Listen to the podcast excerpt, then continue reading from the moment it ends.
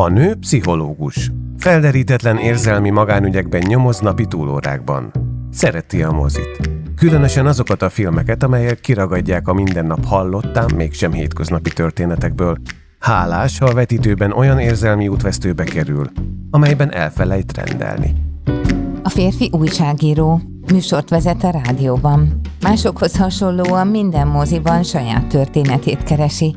Időnként meg is találja. Jó viszonyban van a happy end bár határozott különbséget tesz a légből kapott és az égből kapott befejezés között. A férfit és a nőt még Bridget Jones hozta össze élő adásban az évezred elején. Aztán más hősnőket és egyéb hősöket, újabb és újabb filmcímeket vetett vele párbeszéd, amelyeknek csak a műsoridő szabott határt. De mert az akkor megkezdett témát azóta sem tudták lezárni, ebben a podcastban folytatják egymás győzködését. Igazából szerelem. Avagy a szerelmes filmek és az életünk. Tarianna Mária és Horváth Gergely beszélgetései.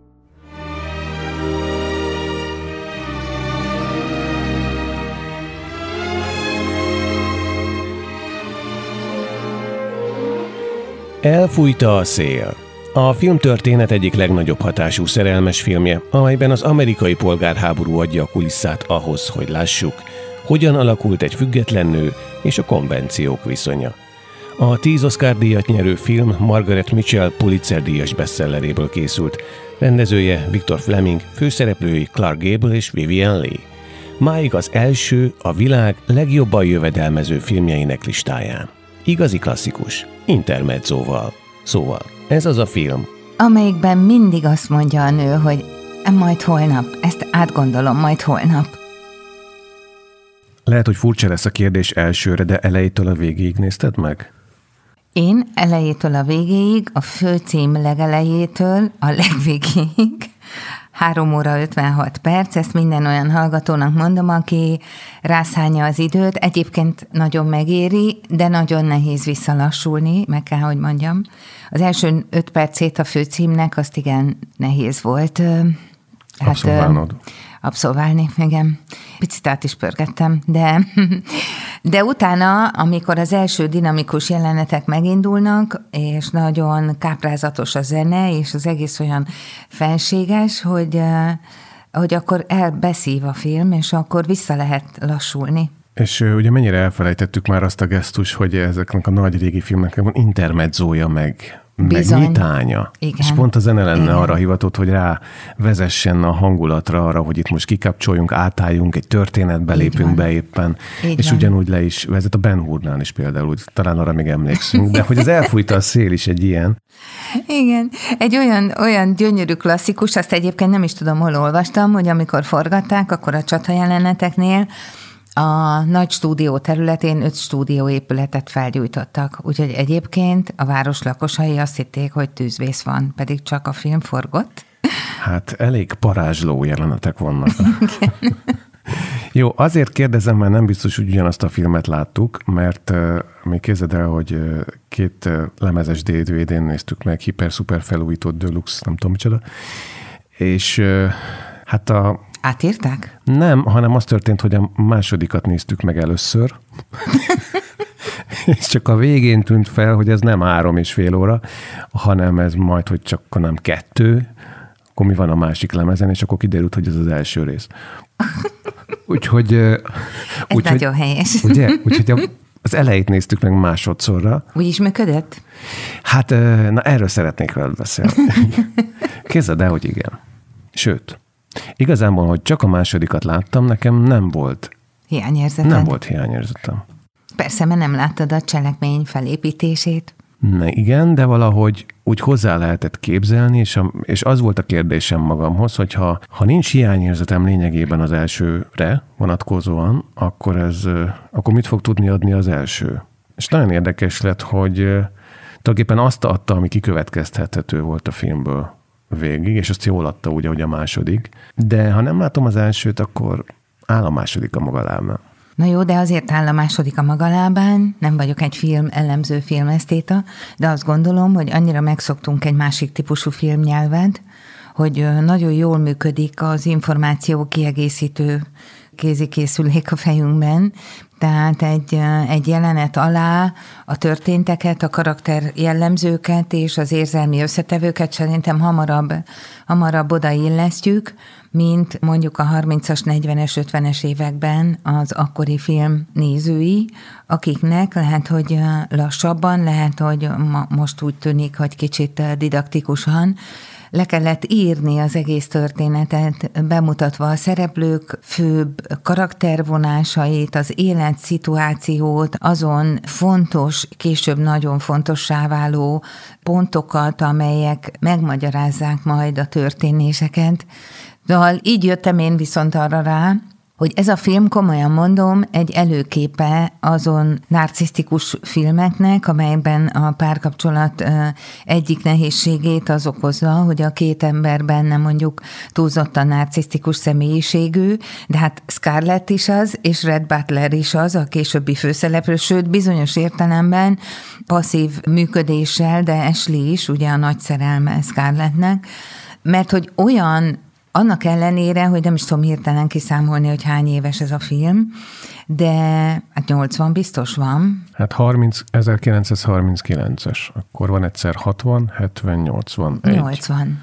80, 80 évvel ezelőtt mondták azt a filmben, Red azt mondja, hogy szóval azért egy ilyen mondat elhangzik a második részben. Ha nem hagysz fel az abálással, dagat leszel, és akkor elválok.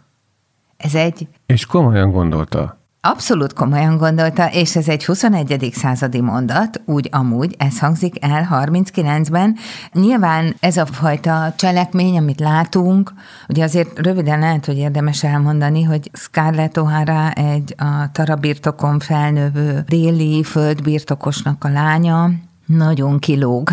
Nagyon kilóg az átlag konzervatív neveltetésű déli lányok közül, makrancos, önző, agresszív, érdeklődő, kíváncsi, egy szóval minden, csak nem jó kislány, és a legszebb nyilván az ő személyiségvonásai közül, hogy abszolút megvalósítja azt, amit így pszichoterápiás rendelőkben nagyon szoktunk mondani, hogy amikor valakinek mondjuk vannak kötődési nehézségei és narcisztikus problémákkal küzdő maga is, tehát a saját érdekérvényesítése az számára akár nem látható módon, de mégiscsak nehezíti a személy személyes kapcsolódásán, akkor érdekes módon a szemköztjövő emberek közül a hasonlóképp narcisztikus kicsillanásúra fog felfigyelni, és hát így néz ki az a gyönyörű filmjelenet az első részben, amikor vendégeket várnak, tele a, a hal már vendégekkel, érkeznek az emberek, lovon és kocsin, sürögnek a szolgák,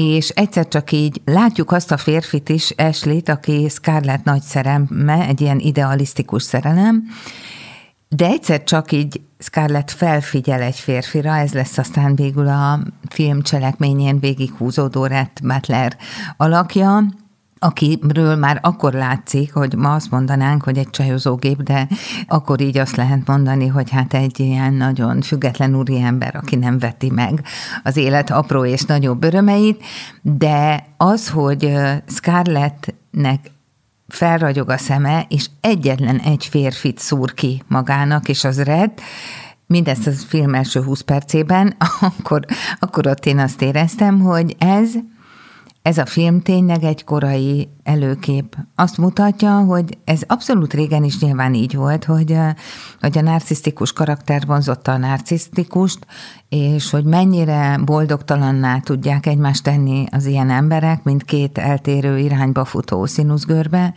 az ugye végigfut a film cselekményén. Hát ez nagyon érdekes aspektus, mert én úgy vettem az egészet, hogy lehet, hogy rosszul emlékszem, de nem az, az első jelent, amikor Red Butler felfele néz a lépcsőn az estén, amikor megy föl a Scarlett O'Hara, és úgy veszi észre, hogy ki az, aki őt nézi. Nem ez van?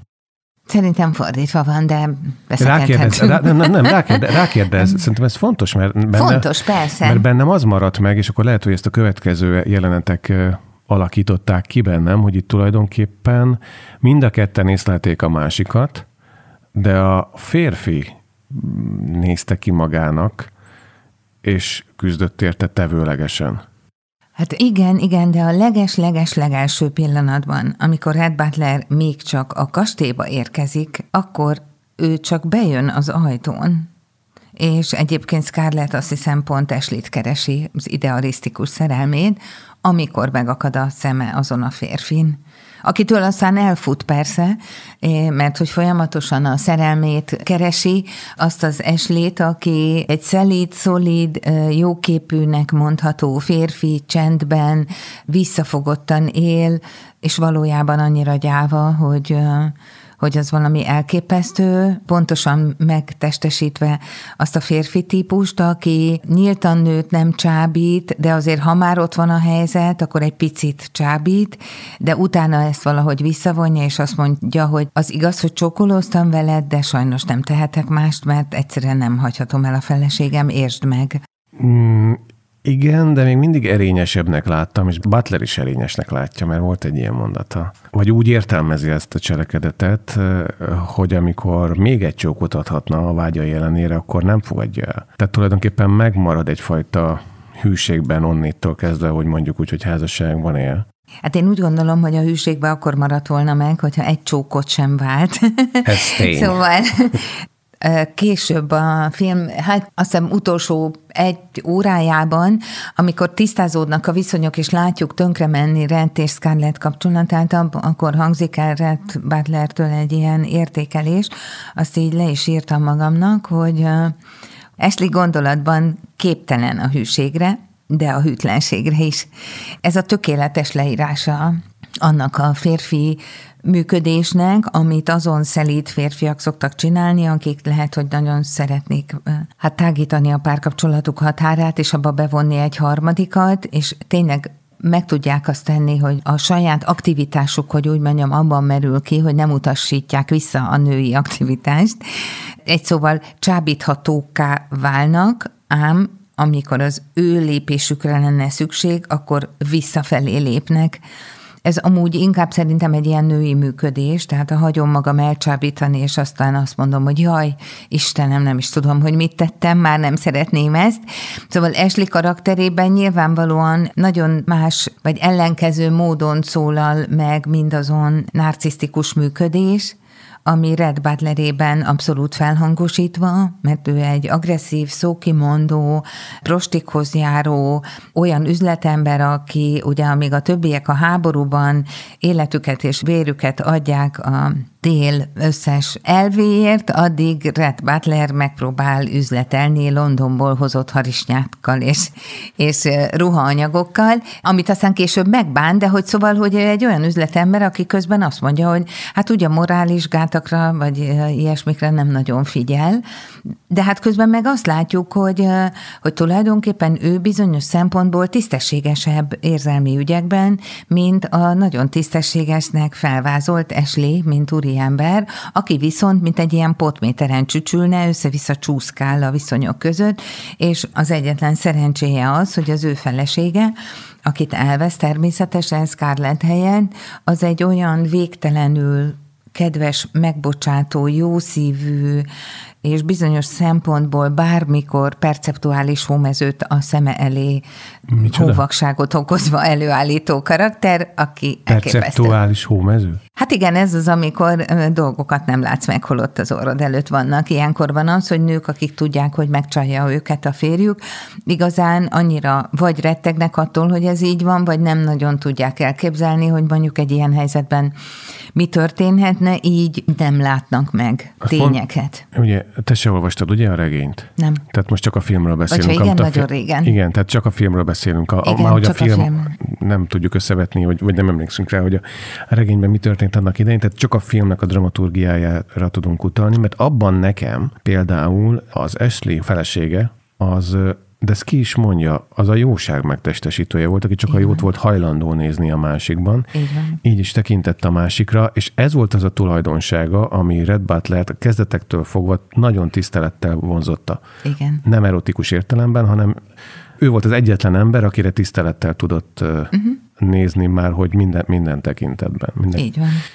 És ez a jóság, ez kontrasztban van azzal, amit főhősnőnk Scarlett O'Hara folyamatosan álmokfutásként így vagy úgy, vagy kényszerként művel, és ebben az értelemben valahol mindenki a máséra vágyik. Hát szerintem, ha Scarlett alakját egy kicsit elemezzük, akkor Hát gondolom olyan 16-17 éves lehet, amikor elindul ez az egész történet, mert azért akkoriban mind már 22 évesen valaki öregnek számított. Tehát ő egy olyan tinédzser lány jószerivel, aki tényleg nagyon makrancos. Pár jelenet a film elején utal arra, hogy az apjával nagyon különös, szeretetteljes kapcsolat fűzi össze. Lovagol ő is, tehát nem hímezni látjuk, hanem olyan helyzetekben, amikből az derül ki, hogy a, a szabályok azok nem feltétlenül vonzák őt, sőt, és a türelmetlenség, az érdeklődés és a kíváncsiság az valahogy teljesen más utakra viszi őt, mint valószínűleg a, az udvar, vagy a, a, mondjuk a baráti társaság többi vele egykorú lányait, akiknél látjuk, hogy úgynevezett rendesen viselkednek, betartják a kort szokásait, olyan ruhájuk van, úgy akkor fekszenek le aludni, amikor kell, szépen esznek, a hajuk fel van tűzve konyba, és a többi, és a többi.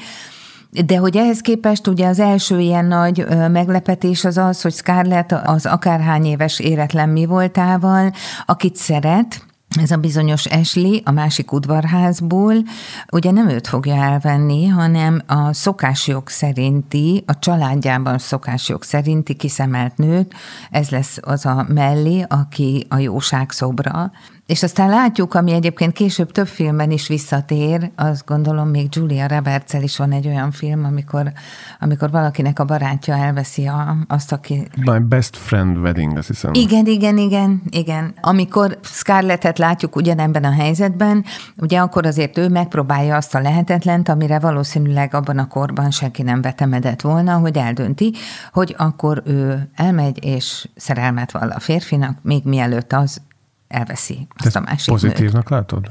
Nem, én ezt egy ö, olyan fura dolognak látom, amiben ö, nincs benne az a fajta tudatosság, hogy ő látná, hogy mit csinál, vagy mire készül. Egy kisgyerek arroganciáját látom inkább, akire egyébként a dadusa nagyon sokszor rászól, és itt is elmondja, és ezt is nagyon szépen, nyilván szépen is fordították, hogy ne, hogy ne fusson már olyan szekér után, amelyik nem veszi föl. Hmm. Nem szabad olyan férfit szeretni, akinek ő nem kell. Hogy ne alázza le magát, viseljekedjék méltósággal, mondja, a dadusa, amire Scarlett vállat von és kirohan a szobából, és a is úgy viselkedik, mint egy hisztis négy éves, szóval, hogy, hogy nagyon szépen látjuk az ő teljes éretlenségét, és ilyen formában nyilván az úgynevezett felnőtt ügyekben is ilyen éretlenséggel rohan majd bele, mindezt úgy, hogy ez a fajta arrogancia, az párosul egy elég nagy dűvel és indulattal, mert ő szeretné megkapni, amit szeretne megkapni, és amúgy mindenáron elvenni. Aztán később kiderül, hogy ő azért nem egy gonosz nő, nem egy olyan lány, aki amikor azt mondja, hogy gyűlölöm őt, és szeretném, ha meghalna, ezt valójában nem komolyan gondolja, mert amikor a polgárháború után, ugye mellé a szülés után megbetegszik, és ápolni kell, akkor Scarlett az, aki ott marad és ápolja, bármit is érez, Na jó, de milyen, hányszor el próbálja elhárítani ezt a feladatot? De aztán végül mégis ott marad. Mert nincs más választása, mert a saját, nem tudom, néger, fekete bőrű, színes bőrű afroamerikai. Hát, ez annyira igen, a, ez, ez a nehéz. gáz, ez a gáz. Most, igen, most, mondja afroamerikait. Igen, afroamerikai hölgy, szolgalány, vagy szolgáló leány. Na ezt is... A kicsit részít, mondod. Igen, kicsit részít, aki semmilyen szinten nincs a helyzete magaslatán, aztán mint ahogy később kiderül, hogy valójában aztán ő oldotta meg valószínűleg a helyzetet. A szülést, Jobban igen. a szülést, igen, sem mint Scarlett, de hát hogy, hogy próbálja áthárítani ezt a feladatot is. Ezek szerint nem volt szimpatikus. Nem. És kezdem, hogy a második, hogy a második rész alapján arra voltam kíváncsi, hogy valahogy szimpat, tehát megértem-e, amikor majd utálag megnézem az elsőt, hogy ez a nő ilyen abstart, vagy így született, vagy, vagy valami történt vele, és arra a megállapításra jutottam, hogy nem, ez a nő kezdetektől fogva nem azt teszi, amire szerintem Tehát nem mindig valamiféle lázadással, daccal és, és ellentétes cselekedettel reagál arra, mint ami a, nem is tudom, hogy feladata, vagy észszerűség, vagy, vagy, vagy amit a saját jó sorsa érdekében kéne megtennie. Tehát ő nem vállal felelősségeket, csak nyomja egóból a saját történetét, és megy a vágyai után, amik aztán bekeményednek, és épp ezért megy folyamatosan egy sor olyan falnak, amiről visszapattan.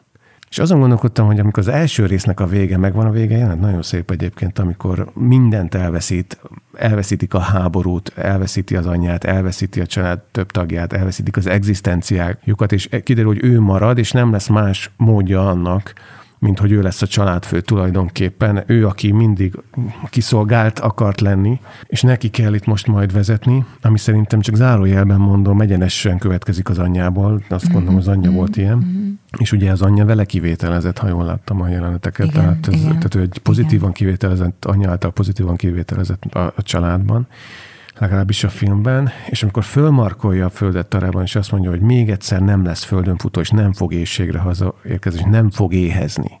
És ezt elmondja, mint egy, mint egy mantra. És ezt tudod, hány emberben Igen. benne van? Igen. És hány kitörés történetet látunk azon, hogy volt ez az alapélmény, hogy ő már pedig nem fog többet éhezni. Igen. És ezzel valóban sikerül kilépni egy élethelyzetből, valóban nem fog többet éhezni, de valóban mégis eltérül, mert nem ez kellene, hogy szervezze az életét, mint a legfőbb drive, vagy hogy fogalmazzak, ami, ami viszi előre az életben. És ugye így ér véget az első. És miután a végét láttam először,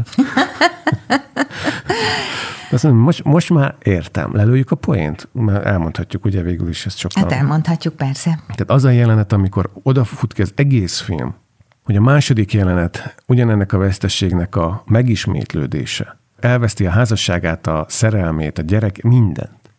A terhességét, a, a, terhesség, gyerekét, a gyerekét és a férjét. A férj, igen. És ö, akkor hirtelen, mintha megvilágosodna, és jön egy újabb életprogram, hogy visszaszerzi a férfit, mert akkor ő most kiderült, hogy megértette, hogy ez a férfi szerette végig, és hogy hozzáélő, akkor te ennek hiszel?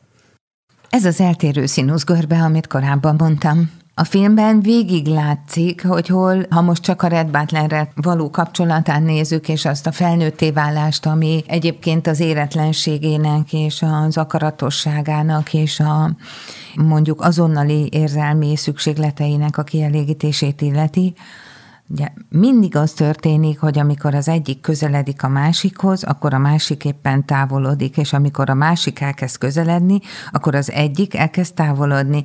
Egy olyan bizalmatlansági játszmát látunk végig, amiben kölcsönösen rejtegetik egymás elől az érzelmeiket. Hát Red Butler, amikor elveszi végre őt, és azt mondja, hogy azért ő az egyetlen nő, akit szeret, és akit elvenne feleségül, holott azért Red Butler életében is ugye látunk egy korábbi nőt, aki az igaz, hogy a nyilvános házat vezeti, de egy nagyon okos, kedves, nagyon bölcs asszonynak tűnik. És ő is egy kitagadott a társadalomban. Ő, ő igen, és ő oda van Red Butlerért, és látjuk a könnyeiből, hogy egyébként ő nagyon szívesen lett volna a felesége, de ő is végig támogatja támogatja. Szóval, hogy az látszik mondjuk így kicsit klinikusi szemmel, hogy az igazi kötődési nehézségek, azok így hullámoznak át egy olyan párkapcsolaton, ahol két emberben megvan a szándék, hogy együtt legyenek, de körülbelül úgy viselkednek, mint a mágnes két pólusa. Ha túlságosan közelednek, elkezdik taszítani egymást, mert csak elfordulva lehet jobban megközelíteni a másikat. Szóval ugye mind a kettő akkor érzi magát biztonságban, ha tudott agresszív lenni egy kicsit a másikkal. Scarlett ennek azt gondolom, hogy egész sorát nyújtja, ahogy megpróbálja mindig bebizonyítani, hogy annak kell történni, amit ő akar, és őt egyébként nem érdekli semmi. Red Butler hasonlóképpen próbál érzéketlennek mutatkozni, de egyébként látjuk ellopott pillantásokból, hogy egyikük sem érzéketlen, csak rettenetesen fél.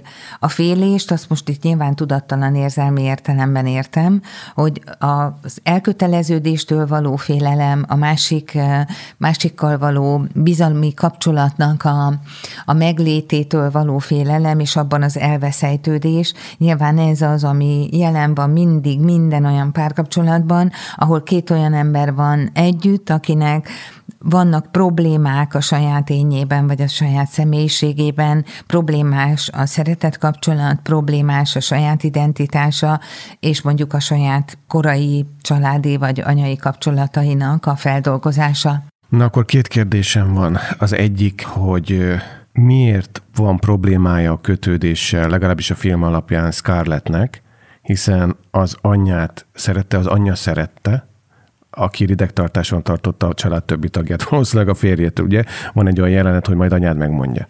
Igen. És akkor ott vannak a hugok, akik meg nyilván irigylik azt a pozíciót, hogy anya mindig Scarlettet simogatja meg önkéntelenül. Tehát van egy ilyen pozitív anyai kisugárzás Scarlett felé, és te mondtad, hogy az apa felé és van egy ilyen határokat titkon átlépő. Apja lányának apja lányának. Igen, de ugyanakkor az anyjával is van egy ilyen pozitív kapcsolat. Tehát igazából szeretet hiány nem látszik, legalábbis a filmben olyan nagyon nincs.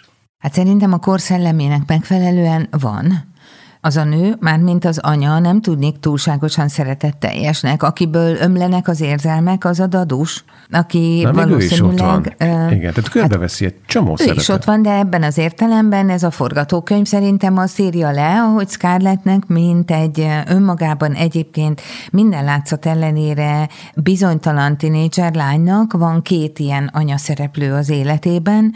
Egy saját anya, akihez csak a megfelelő időben is módon lehet közeledni, meg egy dadús, aki igyekszik őt valahogy az életben olyan terepen tartani, ahol szerinte a normáliség tartózkodnak, tehát, hogy ne vegye föl azt a ruhát, tessék megenni a izét, le kell feküdni, aludni, így viselkedjen, nem mondjon csúnyákat, stb. Ezt mind a dadús szájából halljuk, ő az igazi gondozó anya, míg a saját anyja az valószínűleg, ha oktatta is valamire, vagy adott is neki érzelmeket, azért sokkal hidegebb érzelmi munkamódban tehette ezt. Úgyhogy ha az a kérdés, hogy egy ilyen lánynak hogyan lesznek kötődési problémái, Igen. akkor egész egyszerűen úgy, hogy az apjával való érzelmi kapcsolatában van szeretet, de nincs annyi töltet, amitől ő egy olyan nővé fejlődhetne, aki nyugodt és kiegyensúlyozott, a töltet alatt azt értem, hogy ha az apja mondjuk egy erőteljes figura lett volna, aki azt mondja, hogy na kislányom, ez meg az meg így meg úgy, akkor Scarlettnek ugye nem az Ashley félék tetszenek. Tehát nem az, a, nem az a férfi tetszik, akire ő rádörren egy nagyot, és aki ettől elfut a sarokba, mint amilyen az ő apja, hanem akkor a Red Butler félék tetszenének. Szóval a kötődési nehézséghez nem kell feltétlenül óriási tragédia egy ember gyerekkorában, elég, hogyha annyi van, hogy nem a szükségleteinek megfelelően érkeznek, mondjuk az anyai érzelmek, és a, az anyapótlók vagy anyahelyettesek azok mindig nagyon fontosak, és itt is nagyon fontos a dadus, de valószínűleg Scarlettnek nagyon sok riválisa volt, a sok testvér, a sok húg, maga az anyja, tehát legalább hat nő jut arra az apára, aki egyébként szintén egy kicsit tétova, és eh, egy kicsit valahogy tartás nélkülének látszik. Annyira másképp látom ezt. Nem baj. Vagy másképp vettem ezt. Én azt láttam, hogy ez a nő, hogy ennek a nőnek a Scarlett O'Hara-nak igazából egy betölthetetlen mélységű szeretetre, elfogadásra van szüksége. Tehát soha nem lesz olyan az életében, hogy meg tud elégedni azzal, ami körbeveszi. Hát egy nagyon szerető apa, elmondtad, hogy milyen, pozitívan kivételező anya, bár elmondtad, hogy milyen, egy teljesen elfogadó és az anya szerepét részben átvevő dadus. És tulajdonképpen az egész udvartartás körülötte forog. Tehát én valahol úgy láttam, hogy itt egy ilyen mély sötét lyuk van a lelkében, amihez minden gravitál, de soha nem fogja tudni betölteni. Tehát bármennyit, bármilyen szeretetet, figyelmet mellé lehet tenni, vagy lehet felé mutatni, az elnyeli. Így láttam a Scarlettet. És Igazságtalan vagy szerintem. Nem mondtam el, hogy hogy láttam a Brad. Jó, okay. Nem, nem, de akkor... nem, kérlek, reagálj. Csak azt akartam mondani, hogy valóban legalább háromszor látjuk azt, hogy majd ezt holnap átgondolom, majd holnap döntök, majd holnap ezen gondolkozom, és így fejeződik be a film, és tulajdonképpen, hogy legalább háromszor látjuk úgy Scarlettet, hogy mindent, mindent elveszít, amit csak birtokolni lehet, és azt mondja, hogy nem baj, újra fogom kezdeni. Na, ez egy nagyon fontos dolog, amit most mondtál. De ezt is másképp látom. Gondoltam. Én ezt úgy láttam, hogy ez a holnap, amikor azt mondja, hogy majd holnap, ez egy nagyon-nagyon fontos védelmi technika. Legalábbis én így éreztem ebbe hát a filmet. Tehát, ha most elkezd belegondolni, hogy mi mindent veszített el aznap, akkor kész. Mm. Akkor nincsen sehonnét felállás. Míg utána ennek a következménye, ezt fölírtam magamnak, ez a túlélés programja. Uh-huh. Tehát ez a nő folyamatosan túlélés programjában van, de azt nem, arra nem beszélünk, hogy miért van, neki miért kell ilyen programokban beszélnie, mert az a veszteség, ahogy ő az életet nézi és szem elől elveszti, ebben tulajdonképpen az ő döntései nagy rész benne vannak. Nem abban, hogy jön egy háború, nem abban, hogy a tífusz elviszi az édesanyját, nem abban, hogy az apját baleset éri. De mondjuk a második rész döntéseiben, amikor a saját családjáról van szó, a saját érzelmi státuszáról van szó, akkor már nagyon bőven. Egyébként számomra a film elejétől egy ilyen típusú helyzetről van szó, tehát folyamatos nem kapom meg, amit akarok, tehát akkor én túlélek. És ez a túlélés lesz a program. Ez az, amit mondtam az első film elején, hogy a fölvarkolja a földet, és azt mondja, hogy ő innét tovább nem fog éhezni egyszer sem, aztán végig is viszi. Lesz belőle egy elég profi üzletasszony. Érzéketlen, irgalmatlan, és a többi. De de ez a túlélési program, amiről ugye azt gondolja az ember, hogy majd megmenti, és valamilyen értelemben tényleg kirángatja és megmenti, de valahogy mintha nem tudná korrigálni az életét, nem tud mást beengedni, és megy ez a program, megy ez a program, megy ez a program, és egy ponton túl nekem úgy tűnik, hogy ez már egy ugyanúgy egy hárítás lesz, hogy ezeket az érzelmi dolgokat, amiket az előbb említettél, ki tudja zárni, mert neki az a programja, hogy ő túlél. Ő nagyon racionális.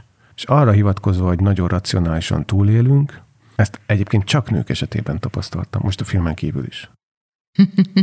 Mit? Ezt, tehát hogy özvegyek elváltak, egyedül lévők, túlélő programon. A férfiaknak is van egyébként. Az, az, az valószínűleg igen. De ezt, hogy így, szerintem ez nagyon női a film ebből a szempontból. Tehát hát nagyon el van persze, találva. Persze, de, az, de én meg pont fordítva gondolom. Hogy? Hogy nem, a, nem kapom meg, amit akarok, akkor, akkor túlélek, hanem inkább azt mondanám, abban a, abban a gondolkodási keretben, a, amit én festettem most le, hogy ő egy kötődni képtelen, nagyon furcsa érzelmekkel leírható, nyilván a mai nap, mai korszakban személyiségzavart is illeszthetnénk a, a karakteréhez. Szóval, hogy ezzel küzd, ugye ennek a hátterében mindig annak a félelme áll, szóval kötődni vagy közel kerülni egy másik emberhez azért nagyon veszélyes, mert a fájdalmak és csalódások ott vannak a háttérben, hogy, hogy akkor nagyon sokat veszíthet. Ugye ez nyilván csak azon a talajon tud létrejönni, hogy a korai érzelmi élmények arról szólnak, hogy, hogy kötődni veszélyes.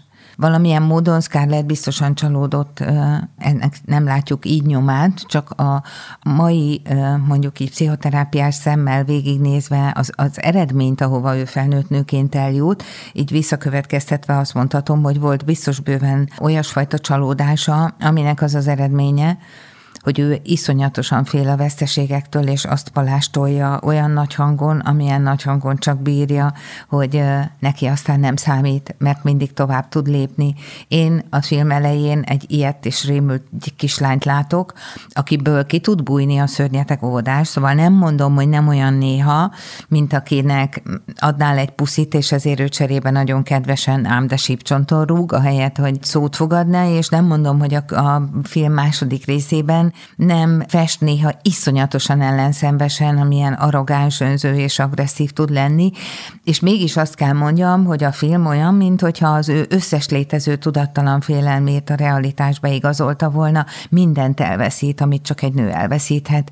Magzatot a hasában, tíz éves gyereket, aki lovasbalesetben hal meg, és férjet, aki, aki már nem bírja tovább ezt a hullámzást, mert a saját hullámzásával nagyon rossz interakciókat alkottak, és ott van lenullázva, na ekkor azt mondani, hogy majd holnap nem feltétlenül a sötét luk gravitálása, hanem az a fajta újrakezdés, amiben megtörtént az elképzelhetetlen, félelmetes. Az emberek általában a legjobban attól félnek, hogy a tudattalan félelmeik összetalálkoznak a realitással, és amikor megtörténik, akkor egy kicsit egyébként akár furcsa ez, de meg is könnyebbülhetsz, mert oké, okay, akkor bekövetkezett, és akkor utána lehet építkezni. De hát így jártódik le ez a sors valamilyen Igen. módon, vagy legalábbis így megy, terelődik arra felé, amikor ez megtörténik. Na de azért történik meg, és akkor ez, ez nyilván világnézeti kérdés, hogy ezt most a sorsnak nevezzük, vagy Isten kezének, vagy a gondviselésnek. De hát van egy pont, amikor az embert eszmélteti a vele történtek. Hátra néz, és azt mondja, hogy ez mind velem történt, ennek mi az oka. elviselhetetlen. És még mindig nem mondja azt, hogy változnom kellene. És ez a dráma ebben, hogy, hogy ezt a végső neki futást, hogy akkor ő visszaszerzi a Red Butlert, kiről fölismeri, hogy valójában szerette. Ezért... És hogy ő is szerette. Igen, igen, de akkor az a kérdés, hogy ez vajon, ha ez a férfi így elhagyja ezt a nőt, és akkor azt mondom, hogy ez a férfi, akkor egy olyan emberről beszélek, aki az én meglátásom szerint ebben a történetben messze a legfelkészültebb szereplő a Nellin kívül, érzelmileg. Tehát úgy látom, hogy neki vannak érzelmei. Ő elv alapján cselekszik, és ez az elv, ez csak részben cínikus, mert valójában arról szól, hogy ő előre lát. Tehát ő előre látja a politikát, előre látja a saját eh, házasságának, a tör, pontosabban a, a benne a Scarlett O'Hara bizonyos reakcióit, fölkészül rá is fogadja, mert tudja, hogy bizonyos dolgokhoz idő kell, és amikor kiderül, hogy még mindig nem verte ki a fejéből az eslit, akkor azért rákérdez, meg elmegy, mert ez neki nem esik jól. De hát ő ismeri a feleségét. A hát felesége a nem ismeri a férjét. Az a baj, hogy valójában az történik, hogyha Red Butler egy nyugodt, kiegyensúlyozott házasságra vágyna, akkor elvenné azt a nőt, akinek most nem jut eszembe a neve, aki ugye a bordélyházat üzemelteti, és őt mindenben mindig kisegíti. De nem ez történik, hogy a kiegyensúlyozott érzelmekben gazdag, stb. stb. kedves nőt veszi el feleségül, őt a betöretlen vadló, az igazi érzelmi tűzhányó Scarlett O'Hara érdekli, akit nem bír megkapni, aki kisiklik a kezei közül, akin látszik, hogy képtelen kölcsönösségre, és képtelen olyan érzelmekre, amiket Red Butler úgy gondolja magáról, hogy szeretne látni, hidd el nekem, hogyha ez hmm. a film úgy kezdődik, hogy Scarlett, és végződik, hogy Scarlett 12 perc múlva a film szoriában így belágyul, beszürkül és beengedelmeskedik magát egy olyan sarokba, ahol a rendes feleségek ülnek, akkor Red Butler elkezdi megcsalni, elköltözik, majd végül elválnak, és akkor ez egy teljesen másik film. Red Butler kitartó kíváncsisága, szerelme, hite a házasságában, annak egyik záloga Scarlett személyisége, a soha el nem érhető nő. Innen lehet tudni, hogy neki is iszonyú problémái vannak a kötődéssel, az úgynevezett magányos farkas férfi, aki ugye nehezen nősül, alig talál feleséget, éppen, hogy csak olyan nőkkel találkozik, akikkel hát az akkori egy éjszakás kalandokat hát, lehet átélni. Igen, csak ugye az a gond szerintem, hogy ennek oka van. Persze, Tehát, hogy van. Ahogy, ahogy, a, ahogy itt a 21. század magasságában a hölgyek szokták mondani, hogy hát nekik vannak igényeik az urakkal szemben, ugye, és ők fölteszik magasra a lécet, de hát itt megint csak arról volt szó, hogy valami megtetszik Butlernek ebben a lányban, és valami tulajdonít neki, ami vagy benne van, vagy csak belelátja. Egy dolog szerintem nem kérdőjelezhető meg, hogy a személyiségének van egy erős szuverén faktora, mondjuk így, tehát egy szuverén egyéniségről van szó, és, és kvalitásos személyiségről van szó. De ez szerintem nem feltétlen egy vagy-vagy helyzet. Tehát nem az van, hogy vagy valaki beleszürkül a jó feleség szerep. Mi az, hogy jó feleség szerep? Például. Hát, de ezt most én a kontinúm másik végének mondtam, értem, értem, hogyha értem, Scarlett felhagy a csillogással, úgy értem a, az idealizált, különleges működéssel, azzal a fajta elérhetetlenséggel, amivel Retnek minden nap meg kell küzdenie, és így minden nap a felesége maga a kihívás, hogyha ez elkezd eltűnni, akkor ő abba beleun. Mert azt feltételezed ezek alapján, hogy az így létrejövő hogy mondjam, hogy szokták mondani, egység, vagy szerelem, vagy szeretet, közösség, az alatta marad ennek a folyamatos, elérhetetlen ingereknek, de nem. Nem. Én azt mondom, hogy az a férfi, aki egy nyugodt, kiegyensúlyozott házasságban szeret élni, egy nyugodt és kiegyensúlyozott nővel, az soha nem vesz feleségül egy Scarlett O'Harát. Kedves hallgatóink, a végszót hallgatták. Vége van, na. Tehát aminek vége van, annak vége van. Ez ilyen. Oké, okay, érted, oké. Okay. Ez, ez a szerelemmel is így van, meg a, meg a podcasttel is így van. De elmondtad a végszót azon. Igen. Akkor ebben maradunk. Igen. Köszönjük szépen. Igen.